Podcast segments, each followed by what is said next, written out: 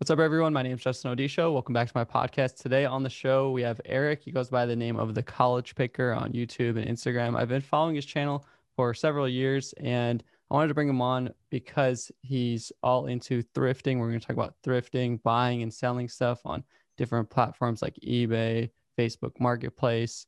Um, and also, he makes videos on YouTube as well on a variety of different. Uh, lately, he's been getting into printers, um, but also in his travels, in in his thrifting adventures, on what he's buying and selling. And I think it's interesting because uh, Eric right now is sitting at about I think like twenty or thirty thousand subscribers, right? Yeah, just about to cross over thirty within the next month or two. Yeah, so it's um it's not like one of those. It's not like a typical interview where the person has like hundreds of thousands and millions of subscribers. They're making their full income off videos. I think this one's going to be interesting because uh, the way that you're using YouTube and um, incorporating making videos with a bunch of other interest and kind of side things you do. And I'm assuming that, well, I guess why don't we just break into it? Thanks for coming on to the show. Thanks for having me on the show. Am I supposed to look at the camera? Am I supposed to look at you? Like, no, just is... look at me. It's fine. it, it looks better actually if you look at the person because uh, it's weird. I, the first one I did, I was like looking at the camera and I was like, this looks weird. Um, but I, I, hope to be able to bring something to your audience, regardless of my small subscriber count and my lack of creative uh, skills on Adobe. Well, I think, uh, well, actually, I think you're definitely gonna, uh, and I think that is what's gonna bring value because not everyone can relate to people with a hundred thousand plus subscribers. And I actually, I mean, I've been following your channel for a while, and you, I was so surprised. I got a, a, notification that you subscribed, and I was like, "This guy has to do like the sub for sub thing," because you had, I think, like two hundred or three hundred thousand subscribers at the time. I was like, "You're either hiring somebody from India to go sub and unsub, or you have some sort of program or something." I was like, "Why would this guy?" I think I had maybe like four or five thousand subscribers at the time. Yeah, well, I just uh, I also enjoy thrifting and stuff. Then but, it made uh, sense, yeah. But I think, um, regardless of like the metric count, you've you have been making videos and uploading them for oh, like what, a decade? Oh gosh, yeah, close to it. And finally getting traction after maybe like 67 years of like nothingness. Yeah. So I definitely think you, you there's a ton we could talk about, but yeah, trial we, and error beyond belief. well, why don't we get into like why why you started YouTube in the first place? Some of your first videos are talking about making money online and and using eBay. It's it's gotten so popular now, I think that yeah, but it seems like you've been doing this for sure. Uh, so, yeah, back in the day, there wasn't really a community around me that sold anything or like it was the flip. There was no art Reddit flipping or any community. There was no Instagram community really. Well, I don't even think Instagram was around actually back in 20, was it 2011 like it, maybe? Yeah, something like it that. was just starting. I feel like and th- just no having no community i wanted to just kind of try to put stuff out there and be part of something. And i think there was maybe like five or six guys on youtube that were like posting videos um, and we would just chat in the comments about the finds. And i actually ended up meeting some of them in real life and i'm still friends with them to this day. So finding that sense of community is kind of like where it started and just seeing like i don't know where it would go. I guess it was a little bit of documentation, but I didn't know that's what it was called at the time. So just kind of throwing it out. Yeah. So like, uh, you started, well, how did you even start like buying and selling and reselling and thrifting and whatnot? Cause that seems like it came even before making videos about it. Yeah. So, um, like back in college, undergrad, the parking situation on campus was like so expensive and crazy to to find a parking spot was difficult. And then the cost for parking per semester was like 250 bucks or something. But i noticed like the motorcycle parking was always empty. It was always super close to class and the parking permit was only 40 bucks a semester. So i like told my roommates hey you want to like go get our motorcycles licenses and get bikes so we can commute to class? Like they i did more research like they get crazy good gas mileage and it's just I don't know. You're young. You're you feel cool riding a motorcycle or a scooter or something, I guess. So we went and did that. I bought my first motorcycle. It was a Ninja 250. I think it was late 90s, um, or maybe early. Yeah, it had to have been late 90s because I got it for like a grand off of Craigslist. Back when Craigslist was like the only place to go to before Facebook Marketplace, OfferUp. There was no OfferUp, Let Go. It was all Craigslist. Um, scams and filtering through all that stuff. So I bought a motorcycle, rode it around for a couple months, and then um, did a little bit of work to it myself, and then sold it. And I ended up making a profit on it. And I was like, really, like this this this thing I bought from a marketplace, put it back on a marketplace, I used, and I made money off of it. So we started doing motorcycles, uh, buying, flipping motorcycles uh, at our like little residence of I don't know, it was like a shared household with a garage, and we would fix them like from forums, reading from forums about problems and yeah. I was learning. gonna say, how did you become a mechanic? yeah, there was no YouTube back then with uh, all the how DIY how to content. Just there was no arc like archived anything other than forums. So I would just read forums and trial and error and learn like little things here and there. And once you have a, a foundation, you can kind of figure out a lot of it just off of that. And we would flip motorcycles over and over again. And then I moved to go to pharmacy school, and I was on the second floor of an apartment and no longer could uh, buy motorcycles and put them in a garage. I had to kind of figure out something. So I started going to like thrift stores and garage sales. So, uh, did you have? I'm I'm assuming you know you're paying your way through school and whatnot. Uh, you went to school for pharmacy technician or what was it?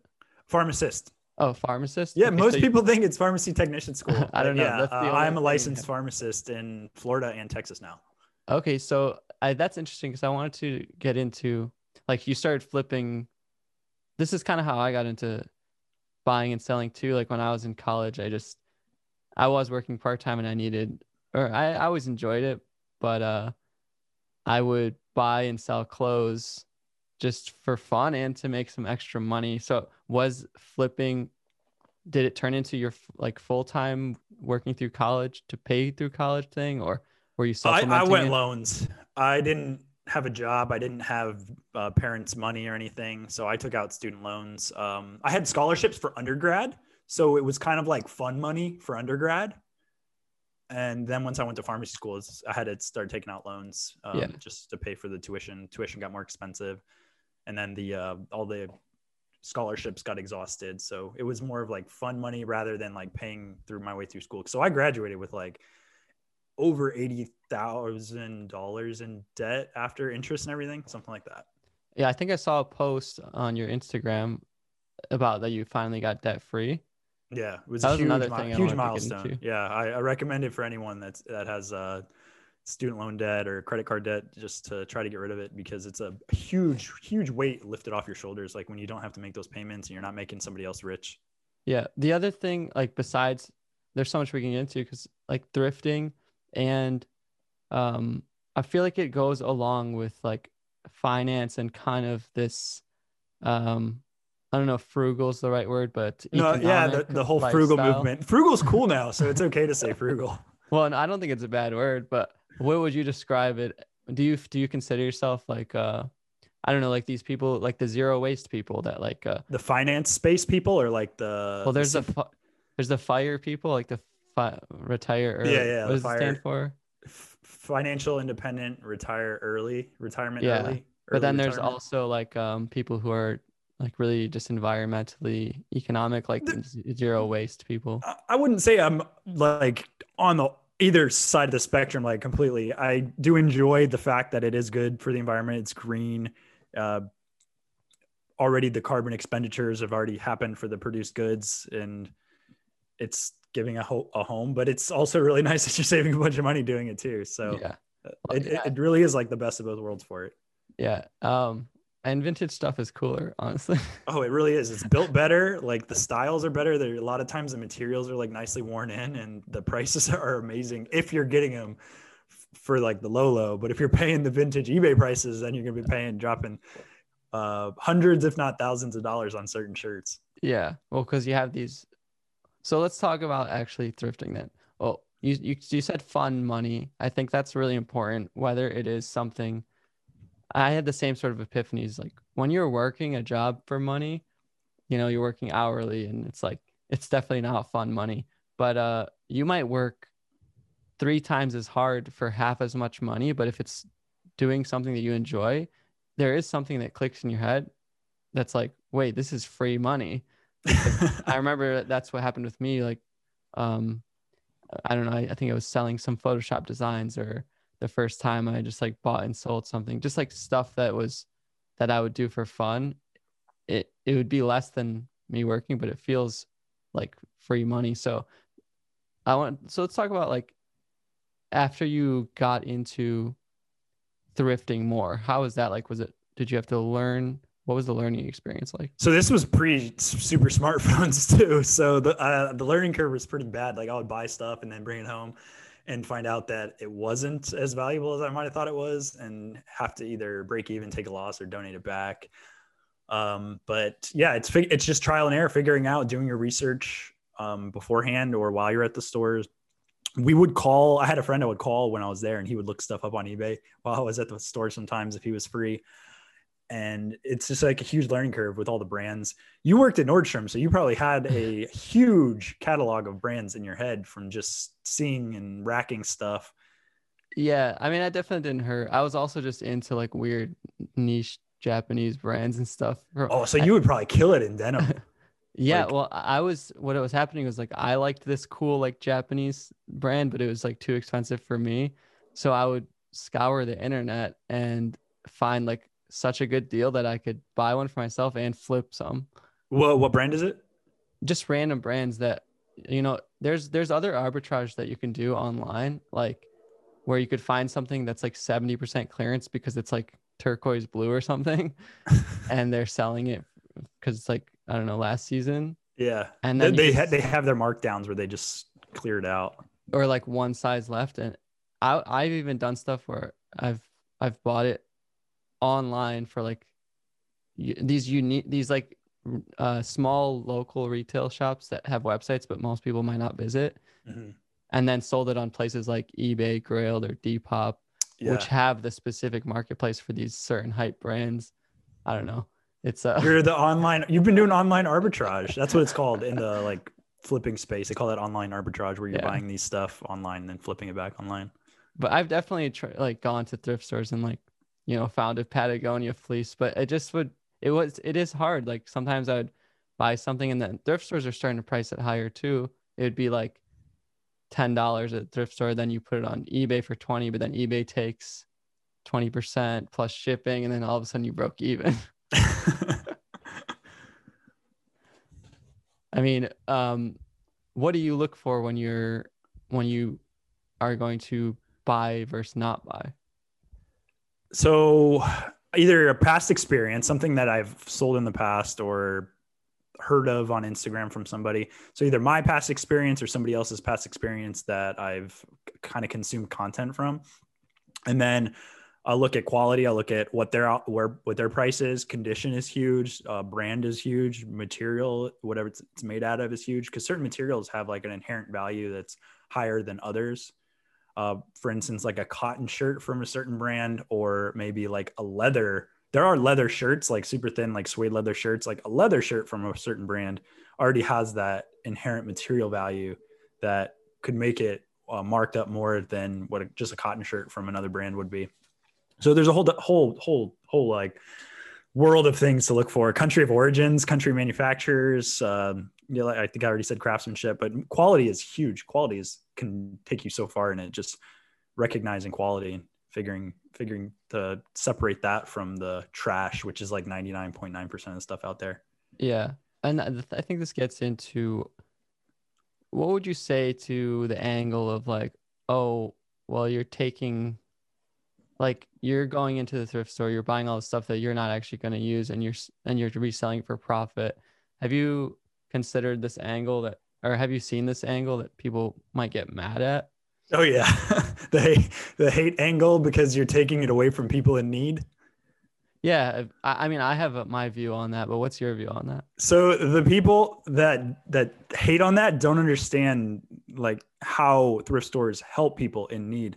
Yes, there's the the store f- uh, factor of it where people are buying cheap goods and then there's the back end where they're employing people with special needs. They're going to build houses for people that need houses and they need income for that. So by me buying from that thrift store regardless of what i'm doing with the item it's going to go to those all those whatever charity you're going to what organization it's going to go to those uses and I'm not buying everything from the thrift store. I'm buying a percent, a fraction of a percent of a percent. So if I buy one designer shirt or two designer pairs of boots, that's not taking anything away from somebody that needs a pair of boots. There are plenty of boots and the function of just covering your feet. Yeah, there's plenty of inventory at the thrift stores for that. So by me cherry picking something and bringing it to a different market, I have zero like conscious uh, obligation to, to like not do it at all. Yeah.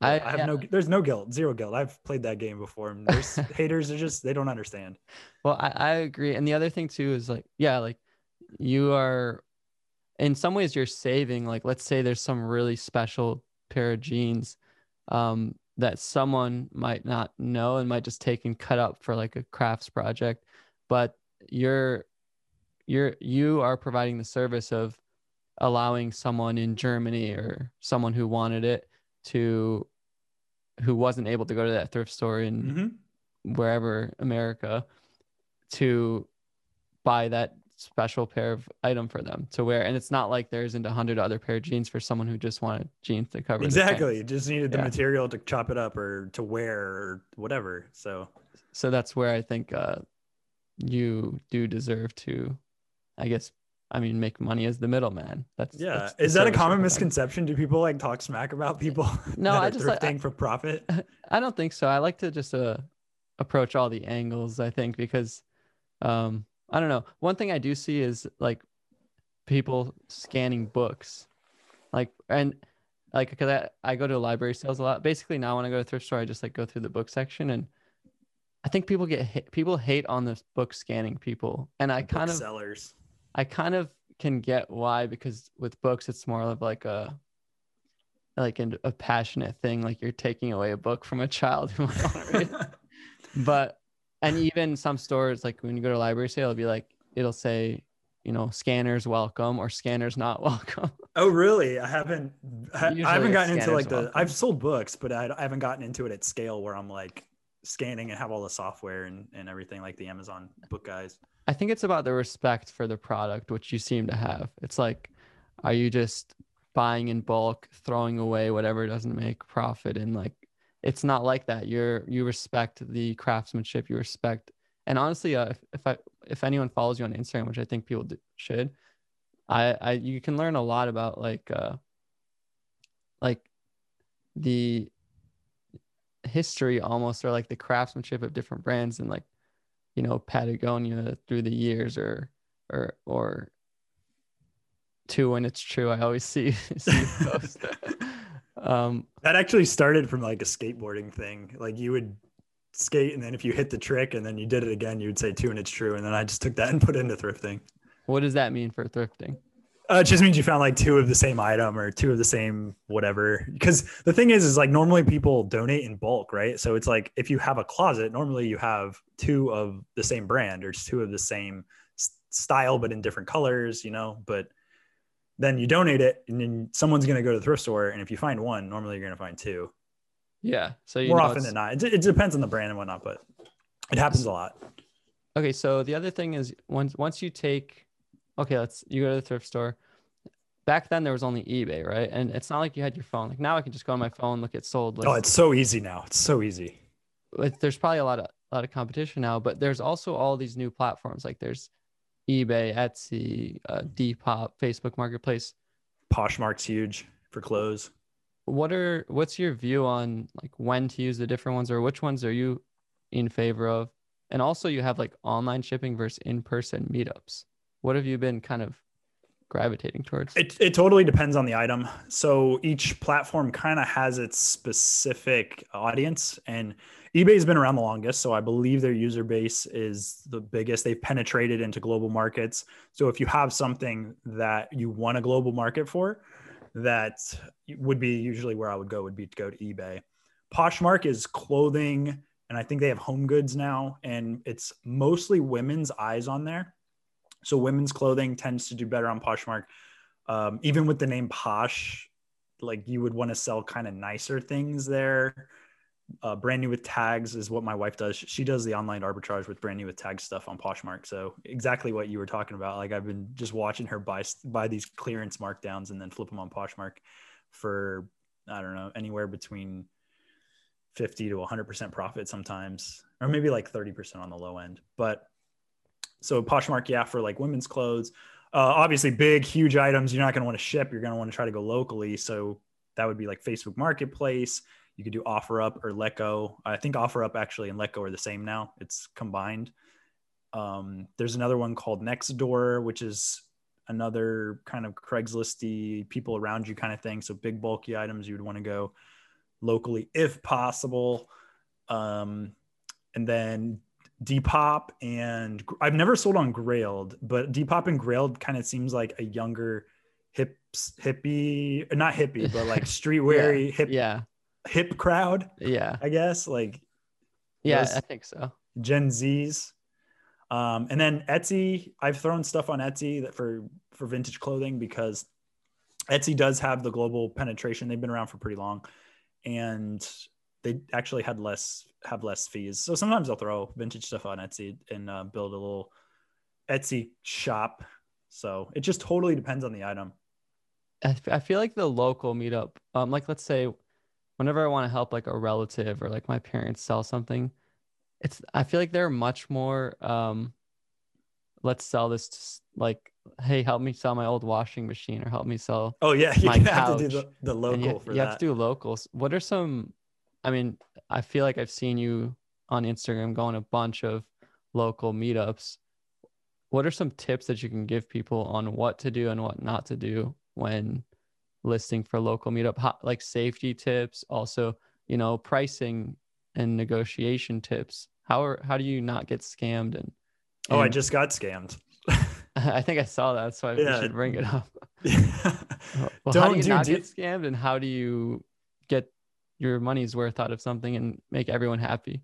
So you got to figure out your price point for your local market. And without experience that's kind of hard to to figure out but you can kind of gauge if you know the brand of the washing machine and the, and the condition and the or the brand of the couch usually you could look up what the currently active market is. So i would look that up and then make sure you take good photos because that's all the people are going to see. You're going to want good pictures. You're not going to want to take a picture of a couch with a bunch of dogs laying on it because that might not be what somebody wants is a bunch of dog hair on their couch.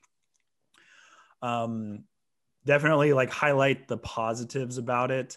If it came from a smoke-free, pet-free home, good pictures. Like I said, good pictures are the best thing that you can do. Finding your your price point, and then you can always go high, right? You can always like price too high and then somebody will come and negotiate. But once you price too low and somebody like is immediately coming to get it it's kind of hard to walk back from that. You'd be like uh uh cancel and then relist it and then the person's going to see that you put it up for i don't know $100 or $200 more.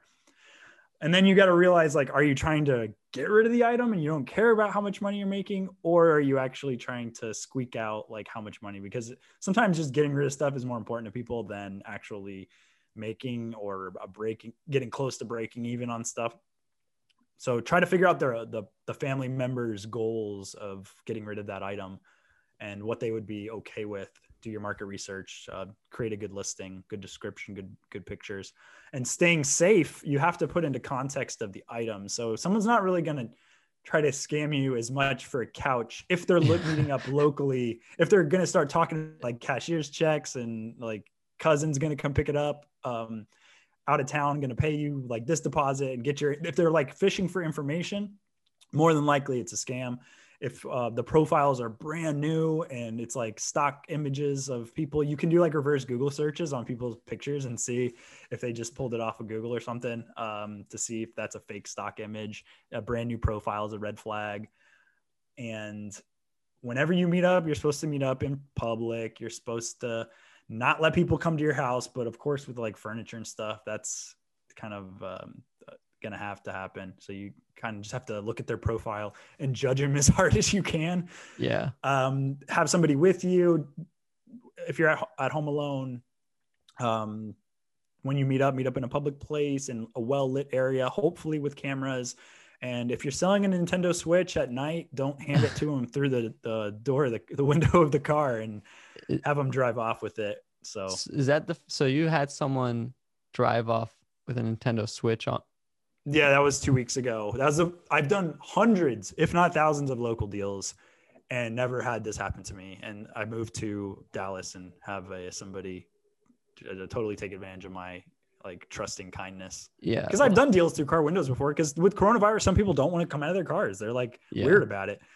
Um, I've had women buy laptops from me that don't want to get out, maybe because they're afraid of me. Someone said like, "Don't get out of your car if it's a guy." Like I don't know, but I've sold Yeah. stuff to people through windows of cars before. Perfectly fine. But this guy took his plates off. Uh, was super sketch. Uh, when, now that I look back at the messages, like it's red flags all over. He was in a hurry. He was talking about like needing to get back to work, so he was creating this urgency. It was just total like red flag all the all over, and uh, he just decided to give me a stack of cash that was only thirty dollars instead of three hundred and fifty dollars, and drive off with it.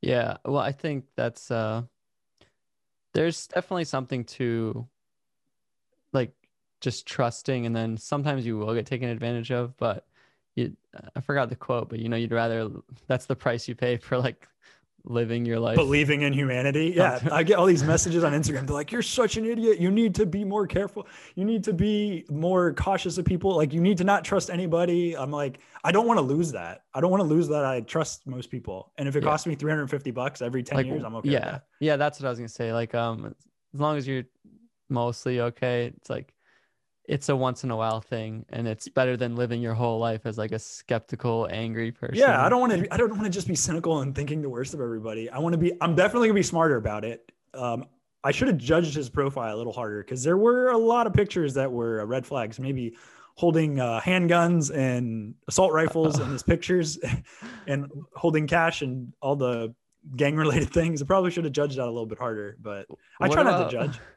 What about some times where you've had unexpectedly nice interactions with strangers for uh, some opposite? Uh, oh, Anyone I've had invited you into I- their home for dinner? No, I've never been invited to the home for dinner. I've, I want to say somebody's maybe like given me more money. I, it Hmm. had to have happened before at some point where somebody gave me like an extra five dollars for delivery or or something. Um, I met up with somebody last year and she was going to pay full price for a laptop, and I was feeling generous, and I just gave her the laptop for free. She Oh, wow. she cried. She was so happy. It was for she was.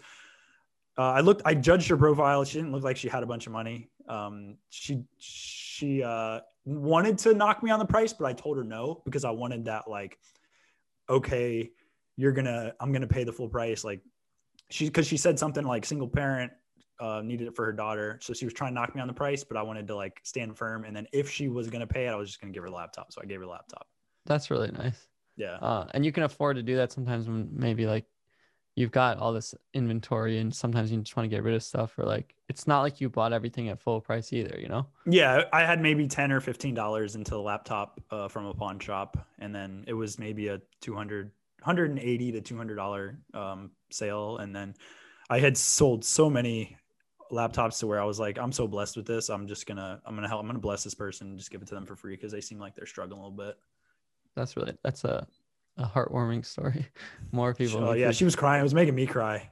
Oh wow. Um yeah, I think lately I used to buy and I used to just sell stuff, but now if it's under a certain amount of time, I will just donate it because if you really think about the time that it's taking me to like list and make ten dollars, I just put it all in a big bag, donate it, and consider it just because I could be like recording a new podcast episode or working on a new video that um Yeah, you have to have your dollar amount. And over time, my dollar amount has climbed. Like I usually don't pick up items from thrift stores unless it's super easy to send into Amazon to sell or to make me at least like a $50 plus profit. Um, usually it's my, my price point. I'm trying to hit over $50 sales. Yeah, I think that's a really good point. Maybe not when you're just starting out, but I, I do have relatives or or family that are like, just come to my basement and let's just list everything. Let's garage sell everything. I'm Oh my gosh. And I'm like, well, I mean, yeah, there probably is like hundreds of dollars of stuff in there, but it's gonna take like a month to do all that, you know? Yeah. so I don't know. No. But um, what about buying? Here's a, another one. Like, so I, I think I, I like buying books a lot. So I buy like 90% of my books used. Um, th- I think people probably have a kind of stigma around like, ah, this has germs on it, or like, this is dirty, or like, especially with clothes and especially with shoes. Like, what is something that you won't buy used or, or I mean, buy? I'm pretty open to it because, uh, like, I don't know. I I go on trips where I like sleep on the floor outside and I'll not shower for days and days at a time when I'm on, on one of my bike trips. So for me, it's like I think at a threshold that's like way higher than the normal person. But usually, you think with clothes, the thing is, people don't donate from their hamper; they're donating from their closet with clean clothes most of the time especially if it's quality stuff like that person's going to have the common sense like not to to donate like filthy clothes. They're going to donate things that are that are cleaned you know Mhm. or at least been washed and laundered. Um for shoes not so much. But if again if it's like a quality shoe you can spray it down and sanitize it. Um wash it in hot water if you want to do that. Um but for me i have such a high threshold. I think i'm an awful candidate for that Well, you you're still alive, right? You've never had any yeah i mean maybe I- No, I haven't had any like um, lice or bed bug encounters, but I have heard stuff from like horror stories from that kind of stuff. what are some Just to scare everybody off from thrifting. Well, well, do you do you, do you wa- like you, as soon as you buy something, you wash it, you disinfect it, whatever. uh, not really. You're like, not me. No, I'm wearing a pair of pants that I bought from Salvation Army right now, and I didn't wear. I didn't wash them before I put them on. I think that, did they wash them there before? no, no, they don't. But like I said, people are going to donate stuff that's laundered. They're not going to donate stuff that's from their hamper. So the the th- the stores don't wash it. It's it would put way too much time into it. Um, and some stores are just cleaner than others. They they really are. Like they take in nicer stuff, or they separate the the super nasty stuff and just like don't even put it on the floor and just put it in a gaylord and send it on to wherever the next place down the the inventory line is. I, I think eventually stuff gets exported to like Mexico and to Asia. Um, if it's like sits here forever. Yeah, I, I know that there's the regular Salvation Armies, and then there's the uh, the bins that are just like by the pound, and then I guess it just yeah, the gets weigh and pay places are, are kind of like the next step if, if stuff is too dirty or the yeah those places you got to wear gloves. Those places you're gonna have to sanitize the stuff a lot more and uh, more so than the, the regular stores. But I don't know. I'm not picky about it. Like I have a pair of used shoes right here that I just picked up today on on the way home. Yeah. I think that's really that's really cool to know. Like maybe not everyone had everyone can go with their comfort level, but you know, on the I've never gotten sick. I've been doing it for over a decade. yeah, on the economical side of things, like if you're worried about buying a used book or maybe buying a used jacket, like it's like you can make it work, you know. Um, yeah. But um, what about furniture? Like, Oh yeah, furni- furniture is gonna it like it doesn't get much personal use, right? Like you're not getting a bunch of skin cells and like hair follicles on your furniture. It's all gonna be just sitting in somebody's uh, house or whatever. But yeah, we just recently moved here and we've thrifted Facebook Marketplace like all of our furniture. This is a back here, that- Facebook that- Marketplace. yeah, those all. I think especially Facebook Marketplace, you probably just have like moms and like stuff selling stuff. people Um, moving out um mom selling stuff and just stuff is i don't know it's like it's so plentiful and people it helps somebody else out when you're getting getting it from them too so Yeah. Uh, it's nice. Like I hate certain certain things. It just feels wrong buying new, especially like a book. Like a, a new book is like twenty five dollars, and you can find a used book for like one dollar. And people are sneezing all over those books when they're reading them Um, but you you mentioned something uh, on your channel. You have a lot of videos of you biking and traveling, and sometimes incorporating thrifting, but like biking across Japan and and kind of having this nomadic lifestyle. What made you bike across Japan? Which I've been to Japan. I love Japan. It's a uh my really wife well my my girlfriend at the time wanted to go to japan and i was like if i'm gonna go to japan i'm gonna bring my bike. The visa's there three months. Like i'm gonna i'm gonna stay there and get my money's worth out of that ticket.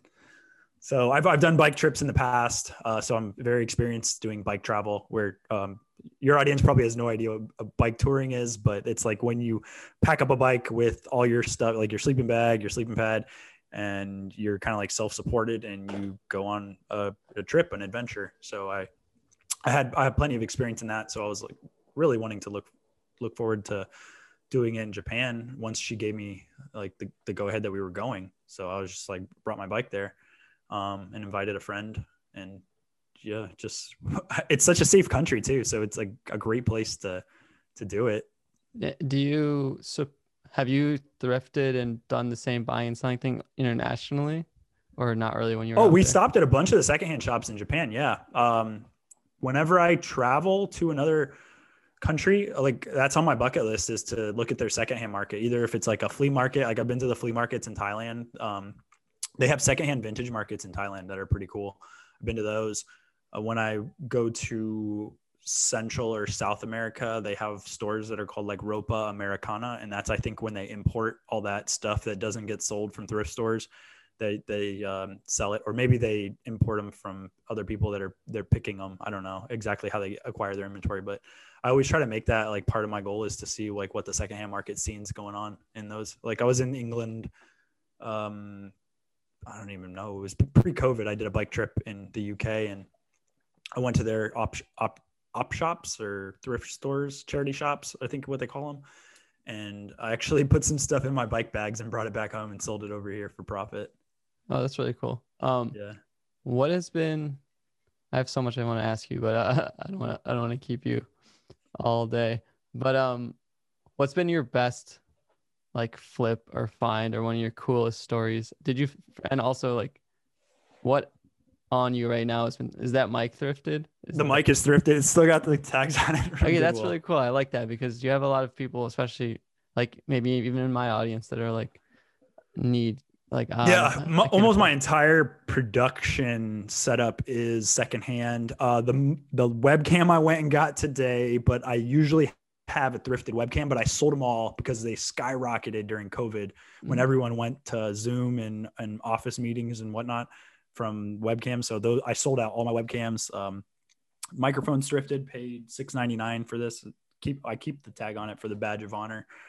um, the laptop's from a pawn shop. It's a 2019 MacBook Pro 15 inch i9 processor. It's like it was probably like a 35 or 3800 dollar computer just uh, a little over a year ago and I paid I think $800 for it, something like that. You've seen me pick up G7Xs. Whenever I pick up a, a camera on my Instagram story, you're always like yeah, sending me like the fire swipe up or something. uh, yeah, especially so uh, if anyone wants like more technical guides, like definitely just just follow Eric on Instagram or and YouTube and. Yeah, I try to uh, put a little. Uh, Instagram's really like where I put a little piece of everything out there. YouTube is very uh, how-to tutorials right now, like a lot of hardware and software tutorials, like installation for stuff. And it's taken me like a decade to evolve into that. Like it really has. And I'm finally after like a year of putting well after like 10 years but a year of doing this type of content like seeing success so yeah how, how have you found so you've experimented from like all types of life hacks and thrifting and flipping and i think you just kind of hit on something in this market with like uh doing printer tutorials. yeah printers and shipping like uh, especially with ecom with covid people are are staying at home and e- ecom's getting even more popular because everyone wants to start at home business and a lot of people don't know anything about shipping. So I was bringing content, like teaching people about shipping rather than showing them a vlog about my life. Like the vlogs are cool. I like doing vlogs because it's a great documentation that I can show my grandkids. Like, yo, your grandpa did this. This was pretty fun. This was pretty cool. But the the bringing value in an educational way has it, it has its uh I don't know I guess like inherent value itself, and yeah. it's really it's really been better for uh, monetarily and just like with channel growth, I guess. Yeah, you bring up a good point. Like, not everyone wants to just watch your day, but if you're able to help someone with something that they're having a problem with consistently, then you can, it is a little bit more sustainable and would could have provide more growth, I think. But uh, so where you're at right now, like, how would you break down how you're able to to make a living and have a and and like do your lifestyle? versus because in between like YouTube and flipping and you are still a licensed pharmacist like what's your breakdown because I think a lot of people think like income like, like my income pie or I guess like yeah like um how you're able to sustain your your life because a lot of people I think go like all or nothing YouTube, you know, or like all in YouTube or nothing or bust. you know? Yeah. I went like a lot of different income ways. You you they always say don't put all your eggs in one basket. So don't throw like all everything at YouTube. But if you did do that and you have like the talent for it, then it'll probably happen if you go hard enough, long enough. Uh, for me personally, I didn't see success at YouTube for for years and years and years, years. Um, but I right now I do we are we going like over income streams Uh, or yeah, you don't have to like. Uh, I just think it would be valuable for someone to know like, um, yeah, like different income. hedge your risk like hedge you can hedge your risk different ways you can hedge your risk with selling physical products from thrift stores and garage sales gary vee is super popular right right now they probably like i'm sure your audience has popped onto gary vee um Yeah, he's been doing the garage sale things. yeah the garage sale years. stuff he's really gary vee's really good at getting people excited he's not really good at showing like the nitty gritty about it and i think that's what i i bring to instagram is showing like a lot more nitty gritty specific tips rather than just like buy every mug you see at a garage sale like i try to say like, like uh you want to get like 1% of 1% of the mugs because most mugs are not going to be worth your time of, of anything so Yeah. but if you have enough things in your brain you usually can find something and it's just figuring all that out over time um So how would you say? yeah hedge your risk are you like main, like okay? So would you say most income coming from flipping, and then a little bit from YouTube, and then it shifted completely um i've just been putting more time into youtube so more has been coming from youtube and i've been putting less time into ebay and amazon uh, amazon used to be the most for me at one point of my life when i was like going super hard it's whatever i go super hard into so amazon um, or ebay but it's actually scaled back i'm getting way more off of anything generated from youtube right now than uh, even from flipping stuff that's really cool. Yeah. So you've yeah, been it's able finally to balance. finally shifted to where, and I like see okay, well I put this one video out and it's been paying me for years, and I I, think thrifting was actually like holding me back from creating YouTube content because I would always want to go thrift, and I like kind of went overboard with it, and now I'm like scaling that back and focusing more on content that will be able to perform in the future. And i've had a, a lot of success with like re- i even do repair videos. I've done uh, electronic repairs which coincides with thrifting because sometimes I'll thrift something that's broken and then I'll think of, okay, how can I bring this content to make a valuable piece of video for YouTube?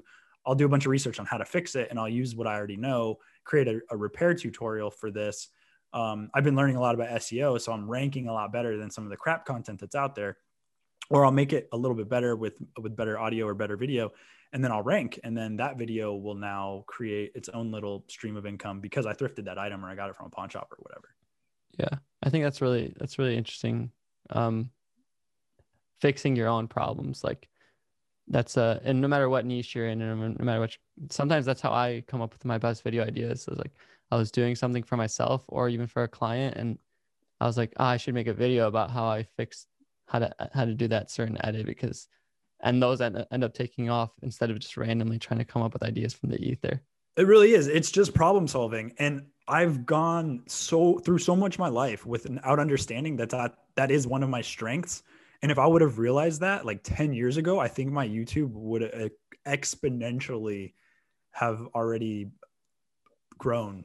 But I, it took me a decade to figure out all my friends telling me, dude, you're like a professional problem solver to like start trying to monetize the problem solving and how patient I am and how I can work with my hands. Like to figure out all these strengths took me so long in my life to where now I'm finally getting traction on it. Yeah. Yeah. Well, I'll say um throughout I mean I follow a bunch of different channels, but yeah, there there was something some some unique quality about you that made me subscribe early and uh, I just enjoy all the different little weird niches and stories and little things you're doing uh, on Instagram and YouTube. uh, I which- appreciate that, man. Yeah, you, you do have this like uh Weird I don't know perspective. what it is. Not weird, but like this cool like problem solving guy that like maybe I would never sit there and like repair like all the all the buttons on something, but I find it interesting that you do. So I, I think that's a for anyone listening, they can definitely appreciate seeing your journey or if they haven't been, maybe if if some of this stuff is interesting to them, following along on your journey from here because I do still think you you you have a lot of room to grow and uh it has been a long journey, but what is your plans for the next decade? it's just 2021. I got to get that silver play button. the next year. I think you got it. I think once once you get past like 20 or 30, it just kind of like clicks. But yeah, I'm so all- linear though. I'm I'm so linear when it comes to everything. It, but I think that's good. It keeps me very humble and uh, I don't know. Uh, it's just gonna take a, take a while in the next decade, but uh, I got to get that just as a goal. I guess you have to have some sort of metric, um, and I got to surpass pharmacy pay with with just like pass like truly passive income. Do you still Like that's a personal. stuff? No, I haven't done pharmacy in like two years. Okay.